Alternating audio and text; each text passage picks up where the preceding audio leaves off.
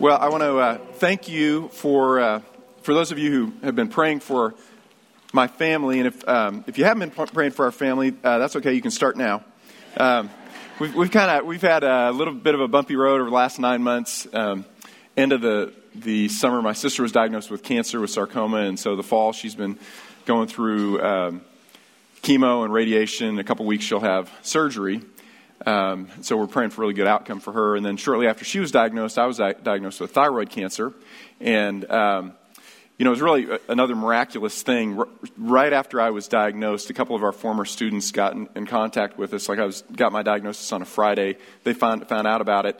And then Sunday evening, these, these two ladies uh, that we've known for years, they were in the exact offices that we needed to uh, be in at MD Anderson. So while the offices were closed over the weekend, they were getting me scheduled to get into MD Anderson uh, for my consultation and surgery. So I, you know, I, it, it, just happened super fast, and I got in. I had surgery, and I'm I'm really uh, doing pretty well. I even got a cool scar out of it. You know, if you want to see that right across my neck, it's like hang 'em high, right? Um, I'm still kind of figuring out if I need to do any more treatment, but um, doing doing really well, and I appreciate prayer for that.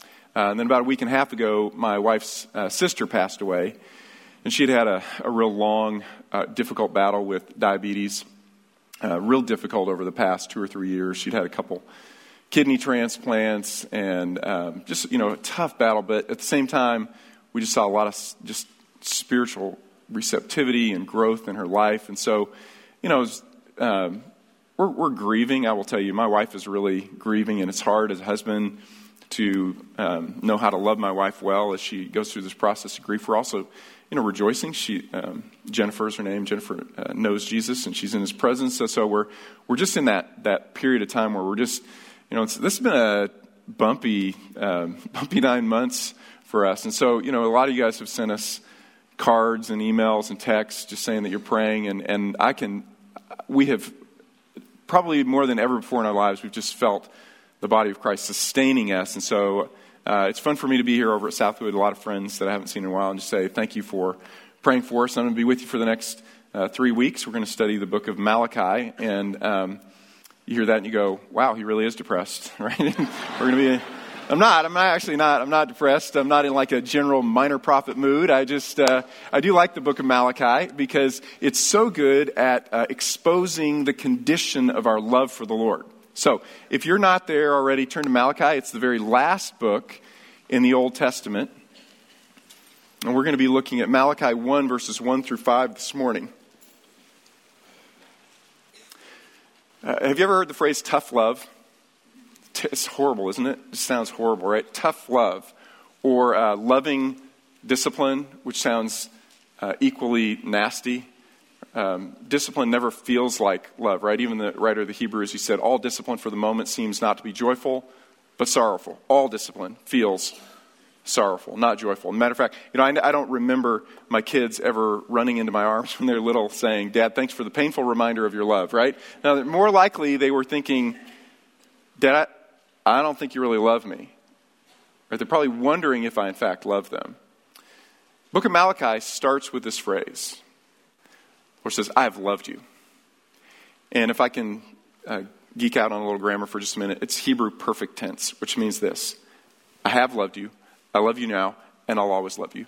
You are loved.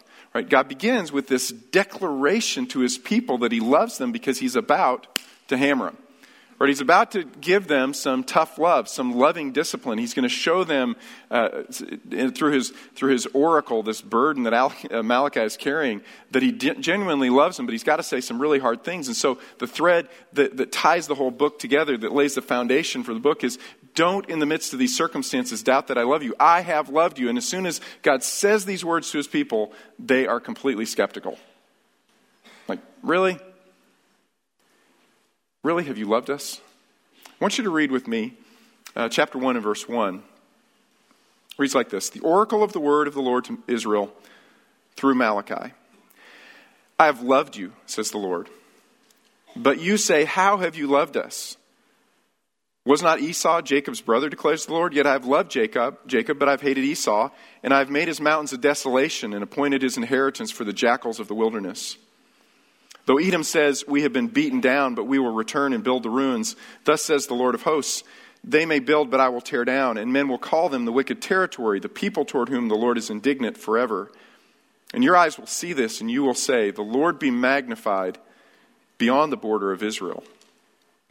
God says, I love you. The people say, uh, We doubt it. Why? Well, uh, I'm going to give you a few reasons this morning that uh, we often share in as well. We doubt God's love for three reasons. The first is this when our expectations are unfulfilled. When the manner in which we expect God to love us, He doesn't actually love us in that way. Now, I, I have discovered uh, in my life that um, expectations are kind of funny things. We all have them, but we often don't know that we have them until they don't happen. And they're like, whoa, that's, that's not what I was expecting. Um, you know, when I was finishing up college, my expectation was that I would be married by the end of college or shortly after college, and then I wasn't. I didn't get married until about 31, and so as each year kind of kept ticking by, I'm like, this isn't what I was expecting. This isn't what I was expecting. Right, and then I got married you know, around the age of 31, and I expected that married couples would say to one another, let's have a baby, and nine months later they'd have a baby. And we didn't. We went through four years of no baby, no baby. And that wasn't what I expected. And then we had our son, Benjamin. I thought, okay, well, this is how it works. And now we'll decide and we'll have another baby, and that will happen. So my wife got pregnant again, and she had a miscarriage. And then she got pregnant again, and she had a miscarriage. And then she got pregnant again, and she had a miscarriage. And like, that wasn't what I was expecting. And I didn't know that I was expecting it until it didn't happen because I kind of thought that I would make my plan, and if God needed to participate in any way, He would do what I was expecting, and He didn't. And I say, God, do you really love me? Well, you certainly don't love me as I was expecting to be loved. And, you know, when we look at the book of Malachi, the people are, are that's what's running through their hearts and minds. They're wrestling with these unfulfilled expectations, really two big ones. The first is this they expected greater material blessings, and they weren't experiencing it. And they expected a more trouble free life. And instead, they're going through trials, they're going through tribulations, and they're not getting blessed materially. materially and they say, God, do you really, in fact, love us? Now, what I'd like to do is just pause for a second, and I want to I want to put this in historical context. And this is going to be really easy for you guys because Blake spent three weeks, right? He took you all the way through the entire Bible, and so you're going to know exactly where you are. We are in the, the time period uh, right at the very end of the Old Testament. We're going to walk into that, and then remember, there's 400 years of silence, and then John the Baptist and Jesus show up. So you know right where we're at. Uh, the city of Jerusalem was destroyed in 586 BC, and the reason for that is because uh, Judah, the southern kingdom, had rejected God. Right? Specifically, they had become idolatrous like all the nations around them. And because of their idolatry, they were neglecting the Sabbath. Instead, they were just working all the way through the Sabbath. They weren't trusting God to provide for them. And instead, they were driving their servants and driving their slaves, and they were, they were gobbling up the property of the people poor around them. They were oppressing the poor. In other words, they looked like all of the nations around them. They didn't look any different at all. And God said, This is my land, and you are my people, and I put you here so that you would look different. So people would, would see you and they'd say, oh, that's what their God must be like. And so, you know what? We're going to take a break here. And you're going to be off of the land. And so God exiled his own people, but then he made a promise to them that they would return. Remember, that's the new part of the new covenant. New covenant promise, while they're in exile, as a discipline for all of their sin, God says, I've loved you. I've loved you, and I, and, and I haven't failed you. In fact, I'm going to restore you. I'm going to bring you back to the land. So there was a decree issued in 539 BC by Cyrus, king of Persia. You can actually read that decree, uh, the last chapter of Second Chronicles or the first chapter, chapter of Ezra. And he said, anybody who wants to go back and to rebuild the temple, go. So the people came back to uh, Israel. They returned in 538. They laid the foundation for the temple in 536. And then fear and apathy really set in and they stopped, right? So they just got the foundation laid. They started making some sacrifices and they stalled out. And so God sent two prophets. He sent Haggai and he sent Zechariah to stir up the people to work. And he gave them a vision for what the future could be. So they started working again in 520 BC. The temple was completed in 515 BC. And then a new king, Artaxerxes, sent Nehemiah back to rebuild the walls, right? So people are back in the city. The temple has been rebuilt, but the walls are down. Uh, the enemies are all around them. And so Nehemiah comes back. He sees what's going on in the city, and he rebuilds the walls of the city. He institutes a lot of social and, and spiritual reforms. Uh, but then the people's expectations are not fulfilled, and they sink again into spiritual apathy. Right? Because they're back in the land, but their, their crops aren't very good. Uh, they don't have independence from the Persian Empire. Uh, they're paying exorbitant taxes. Uh, enemies are all around them, constantly threatening them. And this isn't what they expected to happen. And they say, God, where is the love? Where, where is your demonstration of love for us? And so, what God's going to say through Malachi is going to say, Well, I do love you. Let me show you how. But then I'm going to ask you the same question Where is your love for me? Now, we all have expectations. Again, you may, you may not really know what they are right now deeply in your heart, but you're going to find out. Because some of them may come true, but some of them won't come true. And it may be the expectation for a job or a particular kind of job or uh, material wealth or success or achievement or a relationship. You have expectations. And when you reach that moment that they don't come true exactly how you want them to or when you want them to, you're going to be forced to step back and say, Are my expectations accurate? Do I really understand how God has promised to love me? Or am I expecting something altogether different and contrary to or other than the way that God works in my life and in the world.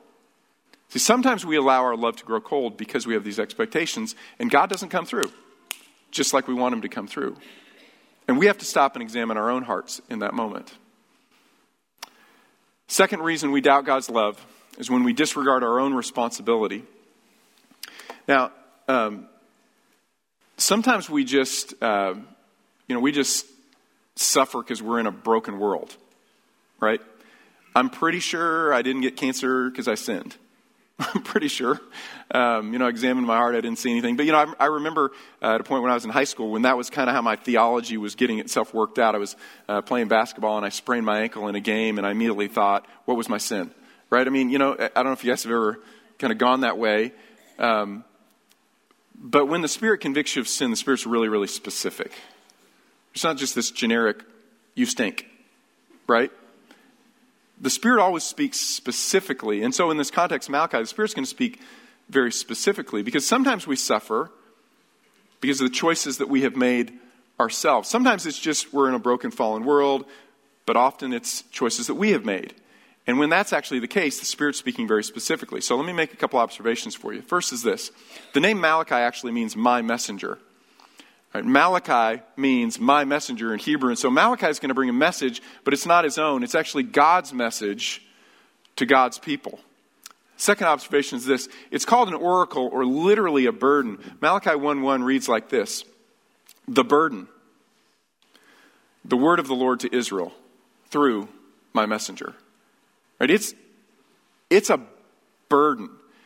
Literally, it means something that is difficult to carry, it's heavy to lift up. And for Malachi, this is a burden. You know, there's not a line running out the door to be a prophet in the Old Testament, and it's a stinky job. It's terrible. Nobody said, Oh, awesome, let me go deliver bad news to everybody, right? I mean, prophets are, are hardly ever loved, right? After the fact, we go, Oh, such beautiful words from Isaiah. Man, Jeremiah, Ezekiel. Ezekiel actually said, he said, I've been given this burden and it's like this fire in my bones and I'm trying to hold it in because I don't want to tell people about what's going on in terms of their lives and their interaction with God, but I can't. If I hold it in, it's just going to, it's to explode. I, but I don't want the job.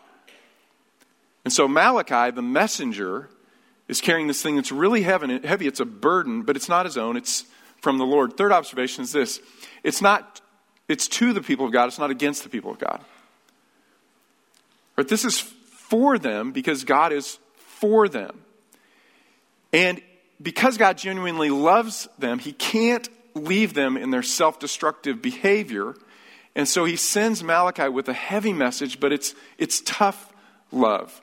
It's loving discipline because it is for their best. So, again, let me give you a little bit more context.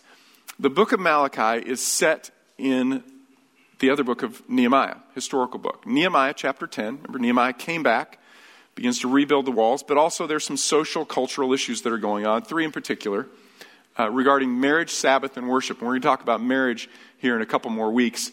But uh, they, their, their marriages were not honoring to the Lord. They weren't keeping the Sabbath. They were continuing just to work through the Sabbath. And uh, their worship, they were not setting aside any time or provision at all for worship, even when they were going through the motions. So, Nehemiah chapter 10, they made promises regarding these three things. Nehemiah chapter 13, Nehemiah left, he went back to Persia, and then he returned again to Jerusalem. And in that course of a couple of years, the people broke their promises in regard to worship, Sabbath, and marriage. So, Nehemiah 13 brings up the same issue, issues again. And then Malachi addresses these problems once again. Now, apparently, they were keeping the Sabbath at that point in time. They hadn't drifted back into idolatry, but they were just going through the motions of worship, and their heart wasn't in it. And their marriages, once again, were not honoring to the Lord. And that was why they were struggling in life. And they were struggling as a consequence of their own choices, but they didn't want to own the responsibility. They were seeing themselves as victims of their circumstances and really even victims of God rather than the agents who were responsible for the circumstances they were living in. And I would say we do the same thing. When the Spirit comes and convicts us really specifically of things that need to change in our life, often what we want to do is we want to shift that blame to some other place. That I, I, uh, I had a history of doing this. I know this really well because uh, I was the younger of two children.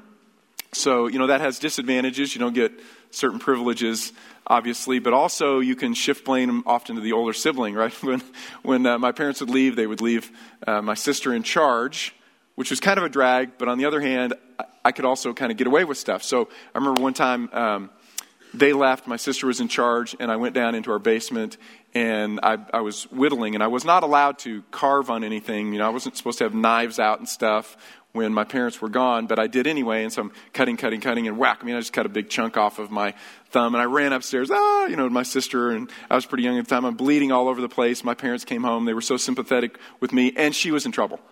And like, you know, right? Uh, I just kind of let me slide that blame over to someone else. And you know, they weren't idiots. I got in trouble too. But it was it was a habit. I'd I'd rather let someone else take that responsibility. Crazy story I, I heard uh, several years ago that illustrates this. There was a lady in, in Canada, and she went to uh, she went to her office party. Linda Hunt, I think her name was, 52 years old, went to her office party. She got drunk and then crashed her car on the way home. And uh, then she sued her company because they let her drive home, even though they had offered to get her a cab. She refused the cab. They said, Well, if you don't want the cab, can we get you a hotel room? She refused the hotel room. She got in her car and drove home, crashed her car on the way home, and sued her company, and she won $300,000. I go, Oh, Canada, right? I mean, seriously. Uh, another illustration of this is a little more encouraging and you'll be able to relate to this some uh, there was a student at a university who uh, he actually he fell out of his dorm room window and he, he sued the university because they hadn't made you know the windows stronger so that he wouldn't fall out of his dorm room window right? Because he had been gesturing to his uh, fellow students as they passed by leaning against the window right? And the window broke and he sued the university. He did not win that one which is encouraging to me right? That the university had the sanity to say no no you should have not been doing that and you were responsible for leaning against the window right? And he literally fell out three stories. He survived. He was okay but can you imagine I'd love to have seen that. Um, that's, that is human nature, people. We, that is what we do. God came to Adam and he said, Adam, what have you done? And he said, The woman that you gave to me, right? You made her, God. She gave me the fruit. I ate. Eve, what have you done? The serpent, we deflect. And the only way forward is for us to own it. Okay? Let me give you a principle. We can't see God clearly if we don't look at ourselves honestly. Sometimes we just have a, a, a messed up view of God because we're not willing to look at ourselves honestly. That's where uh, confession comes in. Confession means literally in Greek to say the same thing. God says that's sin, and we say, Yes, you're right. And it's my sin. It means to say the same thing that God says. So, confession, if I can give you a metaphor, is like God uh, being allowed to take off our glasses. He cleanses the lenses, lenses, and we put them back on, and we go, okay, that's what God is genuinely like. He's for us. And the reason He loves us difficultly, with tough love, or gives us loving discipline, is because He doesn't want us to continue on this path of self destruction. And our next step is to say, God, you're right. God, you're right. So sometimes we doubt the love of God because we disregard our own responsibility. A third reason is this we overlook the evidence of his love. Read with me again, chapter 1, verse 2. I have loved you, says the Lord. But you say, How have you loved us? Was not Esau Jacob's brother, declares the Lord? Yet I have loved Jacob, but I have hated Esau. And I've made his mountains a desolation, appointed his inheritance for the jackals of the wilderness. This is a tricky passage. What, what does he mean by love and hate? Remember, there were two sons of Isaac, Jacob and Esau. Uh, Esau, the firstborn, Jacob was the secondborn. And God says, Jacob, who would later become Israel, Esau, who would later become the Edomites, says, Jacob, I have loved. Well, the word love in Hebrew uh, sometimes can refer to, to affection or emotion, but not always. Often, what it refers to is, is choice. Now, let me illustrate for you from the Gospels. Luke chapter 14, verse 26. Jesus says, if anyone, does not, if anyone comes to me and does not hate his own father and mother and wife and children and brothers and sisters, yes, even his own life, he cannot be my disciple. Is Jesus saying you need to feel uh, animosity toward father, mother, wife, children, brothers, and sisters. Clearly not. He's, this is not an emotional term. In fact, it's illustrated beautifully when Jesus was hanging on the cross, and there's one person in particular that he takes care of, and who is that? His mom.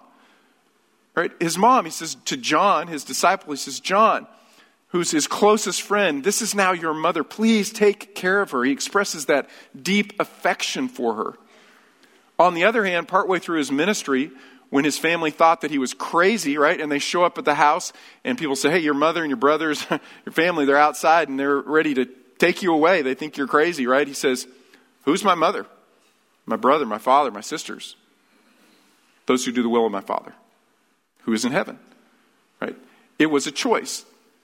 A choice to put God first in Christ's life. So here as well, this is not an emotional term. It's not in a term of affection. What God is saying to his people is, I have chosen you. Right? I have chosen you, and you don't deserve it. Now, why did God choose Jacob over Esau? Was Jacob more deserving?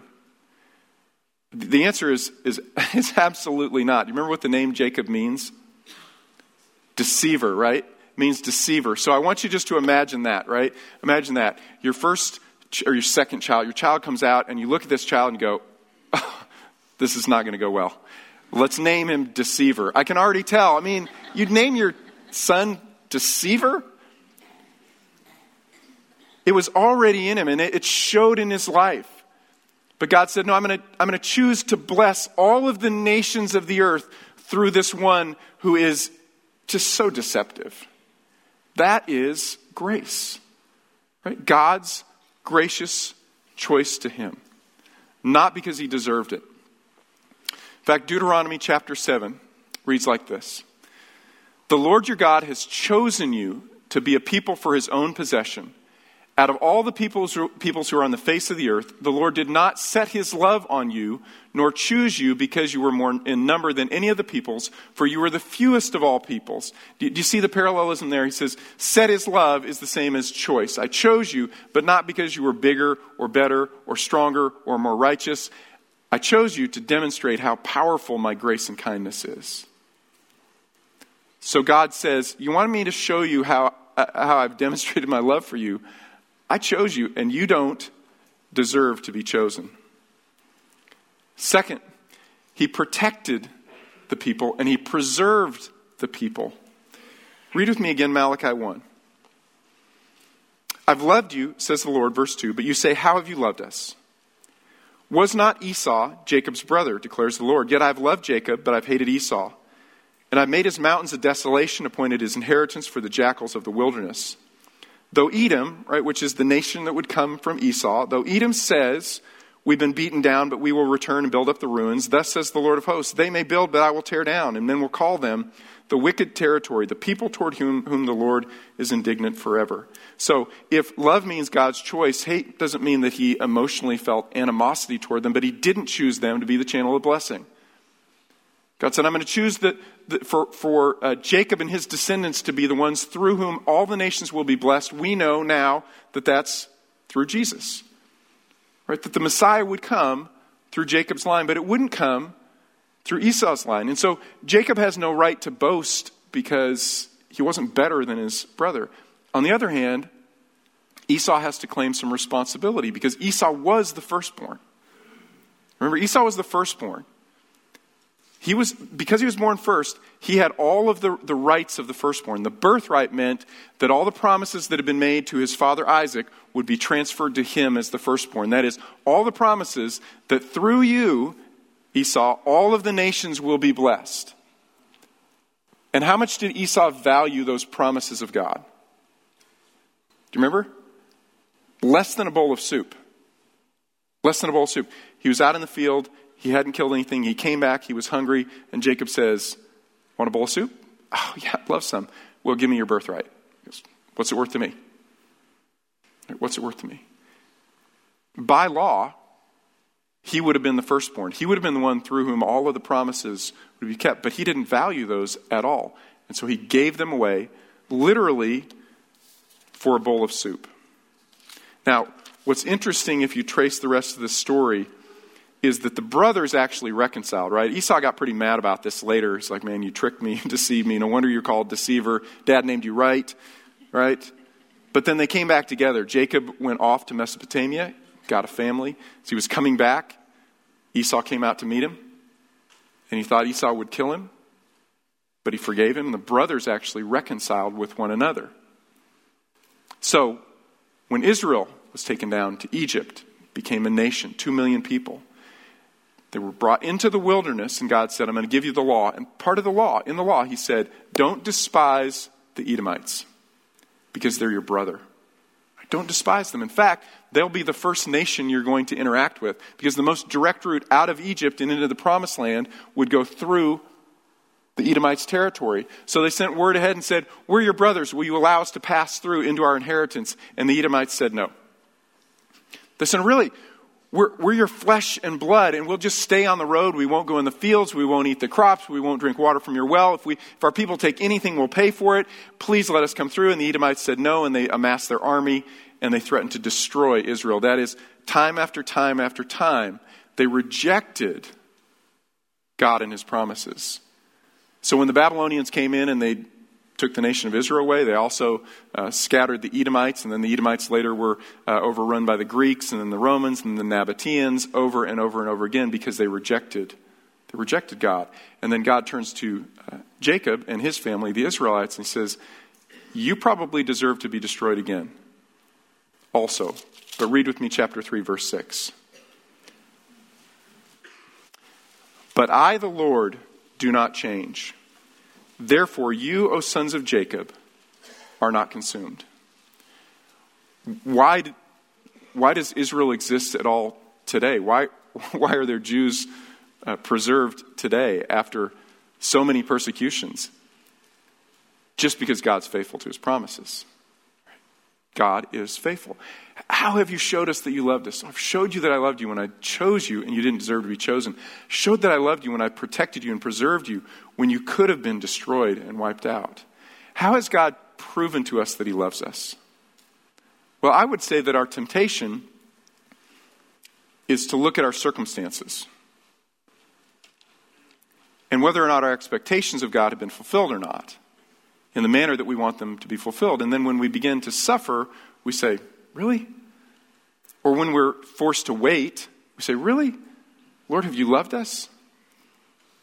Romans chapter 5, verse 8, Apostle Paul wrote, But God demonstrates his own love toward us in that while we were yet sinners, Christ died for us.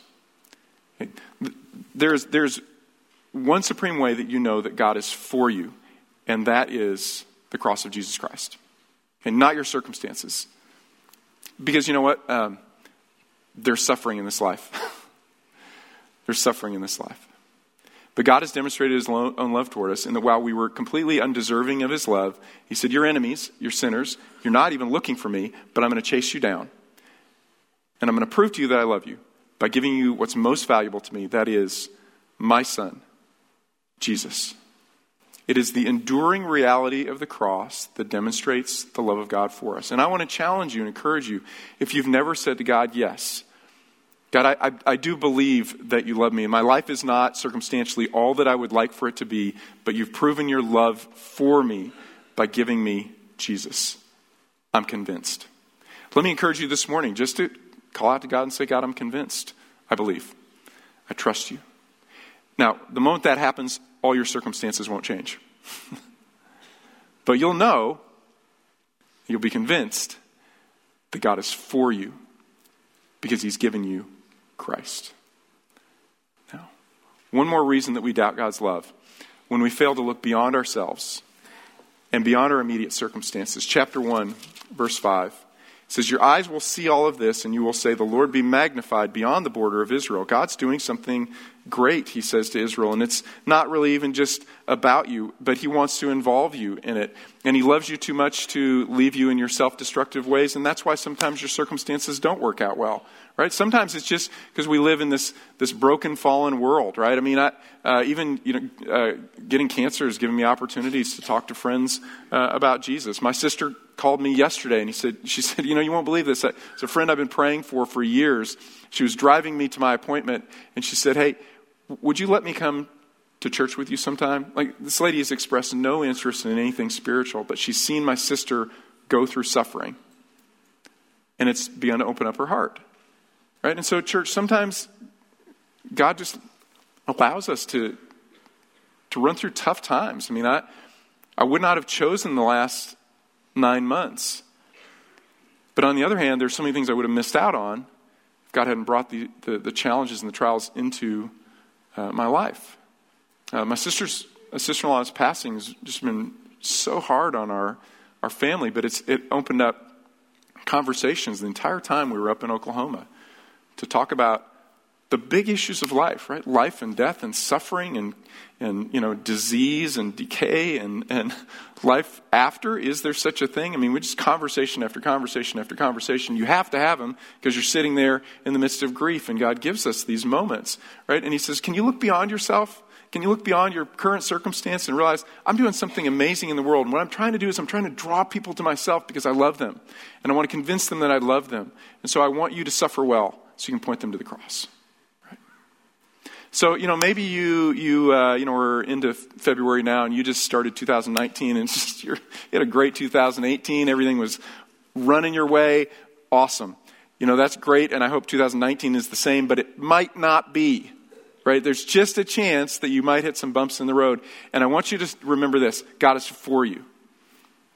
God is for you, and He's proven it in the cross. Or maybe 2018 was uh, yours was like mine. It was it was a little rough, and you know we kind of feel like we're limping into 2019, if we're honest. Uh, and maybe you're in that same place. I want you to remember the same thing. God is for you. Right? God is for you, and He's proven it by giving you Jesus. And don't forget that. Father, I pray that as your Spirit speaks, we would uh, believe the truth of the gospel even if we believed it before, that we believe it fresh again this morning. And, and I pray that as your Spirit speaks and brings words of conviction, that we would just own, own, own our ways, own the things where we've um, done things that are displeasing to you and probably a bit destructive to ourselves. I pray that we'd have courage to do that so we could see you clearly, as we see ourselves clearly. And I pray, Father, uh, that we would, um, in the midst of that moment, uh, you take our eyes off of our, our own failures. You take our eyes off of our circumstances that can be frustrating and unexpected, and we you put it back on the cross of Christ. I thank you for the proof of your love in Jesus, and I pray that we'd live in that this week. In Christ's name, amen. Uh, God bless you guys. We'll see you again next week. If you want to just read through the whole book of Malachi, it take you about five minutes. we'll be back there next week.